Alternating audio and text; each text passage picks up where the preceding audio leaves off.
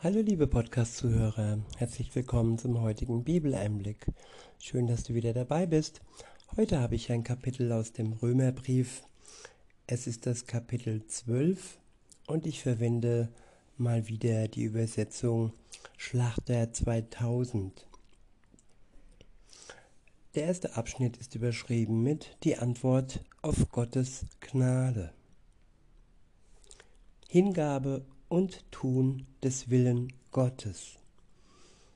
Ab Vers 1 heißt es, Ich ermahne euch nun, ihr Brüder und Schwestern, angesichts der Barmherzigkeit Gottes, dass ihr euer Leiber, dass ihr eure Leiber darbringt als ein lebendiges, heiliges, Gott wohlgefälliges Opfer. Das sei euer vernünftiger Gottesdienst. Ja, Gottes Gnade, Gottes Liebe ist groß. Und wenn, wenn wir uns eine Beziehung zwischen Mann und Frau anschauen, ja, wer sich liebt, der gibt sich hin. Und der antwortet auf die Liebe des anderen. Wenn es natürlich und gesund abläuft, ist das so. Wenn es natürlich und gesund ist, dann nutzt man sich nicht gegenseitig aus. Man saugt sich nicht aus die Kraft des anderen und gibt nichts zurück. Und so ist es auch in der Beziehung zu Gott. Wenn wir Gottes Barmherzigkeit erfahren, dass er uns erlöst, dass er uns befreit von unserer Schuld. Und wenn wir aus dieser Dankbarkeit heraus dann auf Gottes Barmherzigkeit antworten, dann ist die wahre und richtige Antwort nur, dass wir uns komplett mit unserem ganzen Körper, mit unserer Seele, mit unserem Verstand Gott als lebendiges Dankeschön hingeben. Opfer klingt immer, immer so, dass ähm, nach dem Opfer dann erst etwas geschieht. Wenn, dann könnte man sagen Dankopfer ein Opfer des Dankes, nicht ein Opfer, dass wir danach erst vor Gott gerecht sind. Nein, wir wurden vorher von ihm gerecht gemacht, durch seine Gnade, durch seine Barmherzigkeit und durch unseren Glauben. Und wenn wir dies dann sind, gerecht, dann können wir uns ihm ganz hingeben, als lebendiges Opfer. Und das ist ein wahrer Gottesdienst. Nicht nur sonntags in der Kirche, nein, sondern im Leben selbst. In Vers 2 heißt es, und passt euch nicht diesem Weltlauf an, sondern lasst euch in eurem Wesen verwandeln durch die Erneuerung eures Sinnes, damit ihr prüfen könnt, was der gute und wohlgefällige und vollkommene Wille Gottes ist. Ich wiederhole, und passt euch nicht diesem Weltlauf an, sondern lasst euch in eurem Wesen verwandeln durch die Erneuerung eures Sinnes, damit ihr prüfen könnt, was der gute und wohlgefällige und vollkommene Wille Gottes ist ja, wir schauen uns das von hinten an, vom Ende an. Erst wenn wir verwandelt sind, können wir erst richtig prüfen, was den Willen Gottes, was dem Willen Gottes entspricht. Am Anfang unseres Glaubenslebens sollten wir nur eins tun, vertrauen. Auch wenn wir noch nicht verwandelt sind in unserem Sinn, und auch wenn wir vieles noch nicht verstehen, wenn wir nicht erkennen, was gut ist und was schlecht ist für uns, sondern wenn wir ganz am Anfang stehen als Kinder Gottes. Und der Ziel eines jeden Christens ist es, sich zu verwandeln, sich verwandeln zu lassen, dass wir Jesus Tag für Tag ähnlicher werden. Und erst dann ja erkennen, was für ihn wohlgefällig und was der, äh, was der vollkommene Wille Gottes ist.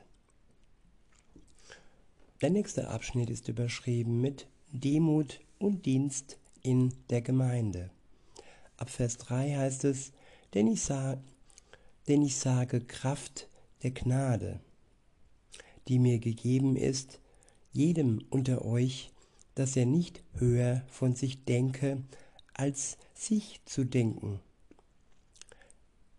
als sich zu denken gebührt, sondern dass er auf Bescheidenheit bedacht sei, wie Gott jedem Einzelnen das Maß des Glaubens zugeteilt hat.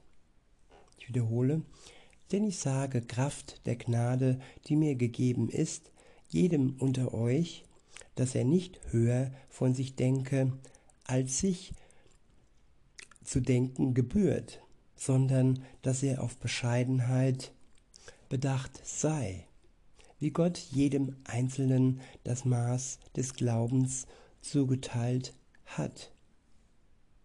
Ja, wir sollten bescheiden sein, nicht abgehoben, arrogant. Und Gott teilt uns den Glauben zu. Der eine hat einen stärkeren, der andere einen kleineren, aber alle sind sie doch gleich. Alle sind sie Kinder Gottes. In Vers 4 heißt es, denn gleich wie wir an einem Leib viele Glieder besitzen, nicht alle Glieder aber dieselbe Tätigkeit haben, so sind wir, so sind auch wir, die vielen, ein Leib in Christus und als Einzelne untereinander Glieder.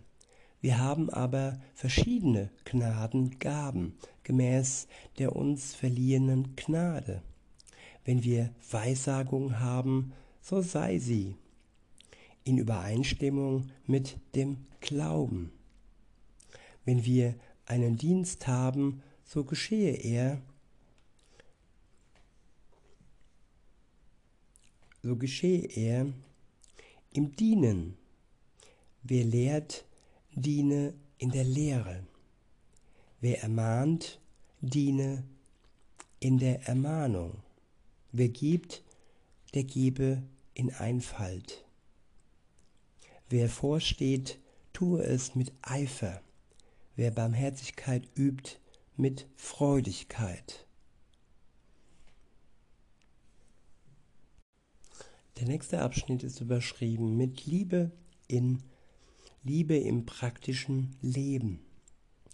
Ab Vers 9 heißt es, die Liebe sei ungeheuchelt, hasst das Böse, haltet fest am Guten. In der Bruderliebe seid herzlich gegeneinander. In der Ehrerbietung komme einer dem anderen zuvor. Im Eifer lasst nicht nach, seid brennend im Geist, dient dem Herrn, seid brennend im Geist, dient dem Herrn. Ja, der Geist Gottes möchte brennen in uns. Er möchte nicht ja dahin klimmen und gerade so ja am brennen sein, sondern er möchte ganz hoch hinaus leuchten, so dass es alle Menschen sehen, die noch nicht mit Gott unterwegs sind. In Vers 12 heißt es, seid fröhlich in der Hoffnung, in Bedrängnis haltet stand, seid beharrlich im Gebet. Ich wiederhole, seid fröhlich in der Hoffnung, in Bedrängnis haltet stand, seid beharrlich im Gebet. Ja, die Hoffnung, die uns geschenkt wurde, die Gewissheit, kann man auch sagen, sie sollte uns fröhlich stimmen, Tag für Tag. Auch wenn wir in Bedrängnis geraten, sollten wir standhalten, uns nicht umpusten lassen von den Sorgen und den Problemen unseres Lebens. Und wir sollten beharrlich im Reden mit Gott, im Gebet sein und nicht zu lange damit warten, wieder in seine Nähe zu kommen. In Vers 13 heißt es, nehmt Anteil an den Nöten der Heiligen, übt willig Gastfreundschaft. Ja, Mitgefühl dem anderen Bruder, der anderen Schwester gegenüber. Anteil haben und einen Teil des anderen abnehmen, zuhören, ihn ermutigen, ihn trösten. Das sollte unser Sinnen sein.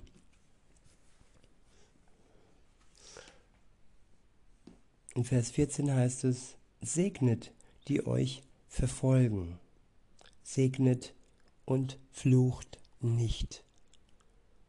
Ja, wenn wir uns ja zum Zorn leiten lassen und wenn wir nicht segnen unsere Feinde, die uns verfolgen, dann geben wir ein schlechtes Beispiel ab, sowohl gegen die Feinde selbst, aber auch gegenüber anderen, die mit Jesus unterwegs sind. Seine Feinde zu segnen, darin liegt Kraft. In Vers 15 heißt es, Freut euch mit den Fröhlichen und weint mit den Weinenden. Sich mit anderen freuen und auch von der Trauer und den Sorgen der anderen sich bewegen lassen, mit empfinden und mit dem anderen fühlen, tief im Herzen. Das sind alles Eigenschaften, die uns auch der Geist Gottes ja verleiht. Er ändert uns und uns wird Liebe ausgegossen in unser Herz und diese Liebe kann dann ja übervoll auf andere weiter fließen. Das sind Dinge, die uns der Geist Gottes schenkt. Liebe, Weisheit und Trost und vieles mehr. All die Gaben, die jeder bekommt, die Geistesgaben. Insofern ein Riesengeschenk für jeden, der mit Jesus unterwegs ist. In Vers 16 heißt es, seid gleich gesinnt gegeneinander, trachtet nicht nach hohen Dingen, sondern haltet euch herunter zu den Niedrigen. Haltet euch nicht selbst für klug. Ja, immer höher, höher, immer mehr verdienen, immer, ja, mehr Ansehen, egal wo es ist, auf der Arbeitswelt oder in der Gemeinde. Und so sollten wir nicht sein. Wir sollten uns an die niedrigen, die sogenannten niedrigen Dingen orientieren. Randgruppen ernst nehmen, respektieren und gerade ihnen, die am Rande der Gesellschaft stehen, Respekt und Liebe entgegenbringen. In Vers 17 heißt es, vergeltet niemand Böses mit Bösem. Seid auf das bedacht, was in den Augen aller Menschen gut ist.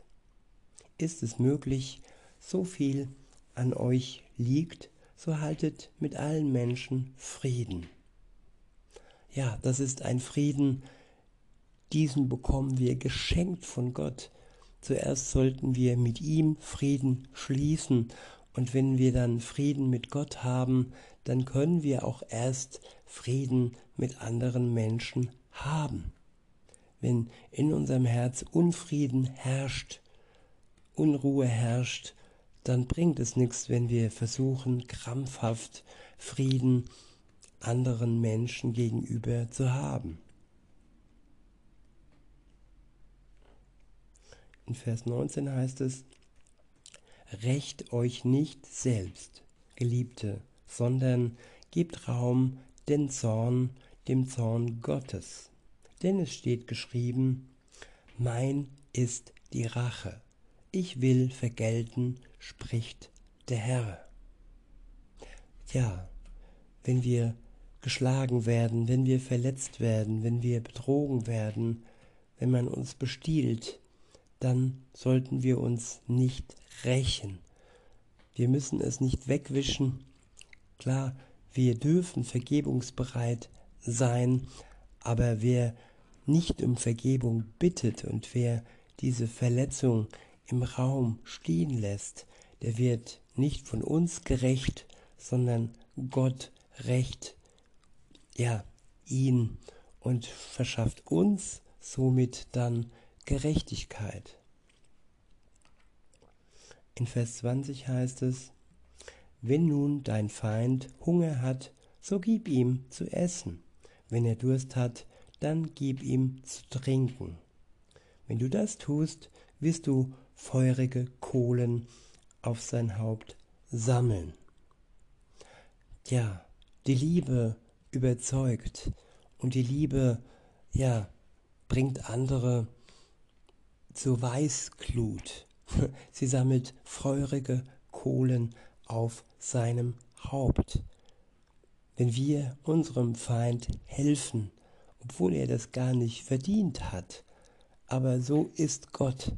Wir haben es auch nicht verdient, dass er uns unsere Schuld wegnimmt, aber er tut es aus seiner Liebe und seiner Gnade heraus trotzdem. Und so dürfen wir dann auch unseren Feinden gegenüber, denn wir waren ja selbst Feinde gegenüber Gott, unseren Feinden gegenüber genauso barmherzig sein. Die Barmherzigkeit und die Liebe weitergeben, die uns zuvor von Gott getroffen und äh, die wir empfangen haben. Im letzten Vers heißt es, das ist der Vers 21, dort steht, lass dich nicht vom Bösen überwinden, sondern überwinde das Böse durch das Gute. Ja, das Gute ist viel stärker als das Böse.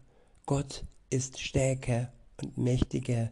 Er ist das reine, gute und liebevolle. Und das Böse wird ja widerstehen müssen. Es ist nicht so stark, dass es das Gute besiegen kann.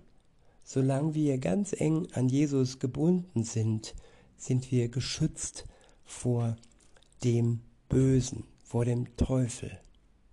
In diesem Sinne, lasst uns eng an Jesus bleiben und ja, unsere Hoffnung, unsere bestätigte und unsere Gewissheit ja, festhalten, bis Jesus wiederkommt. Ich wünsche euch noch einen schönen Tag und sage bis denne.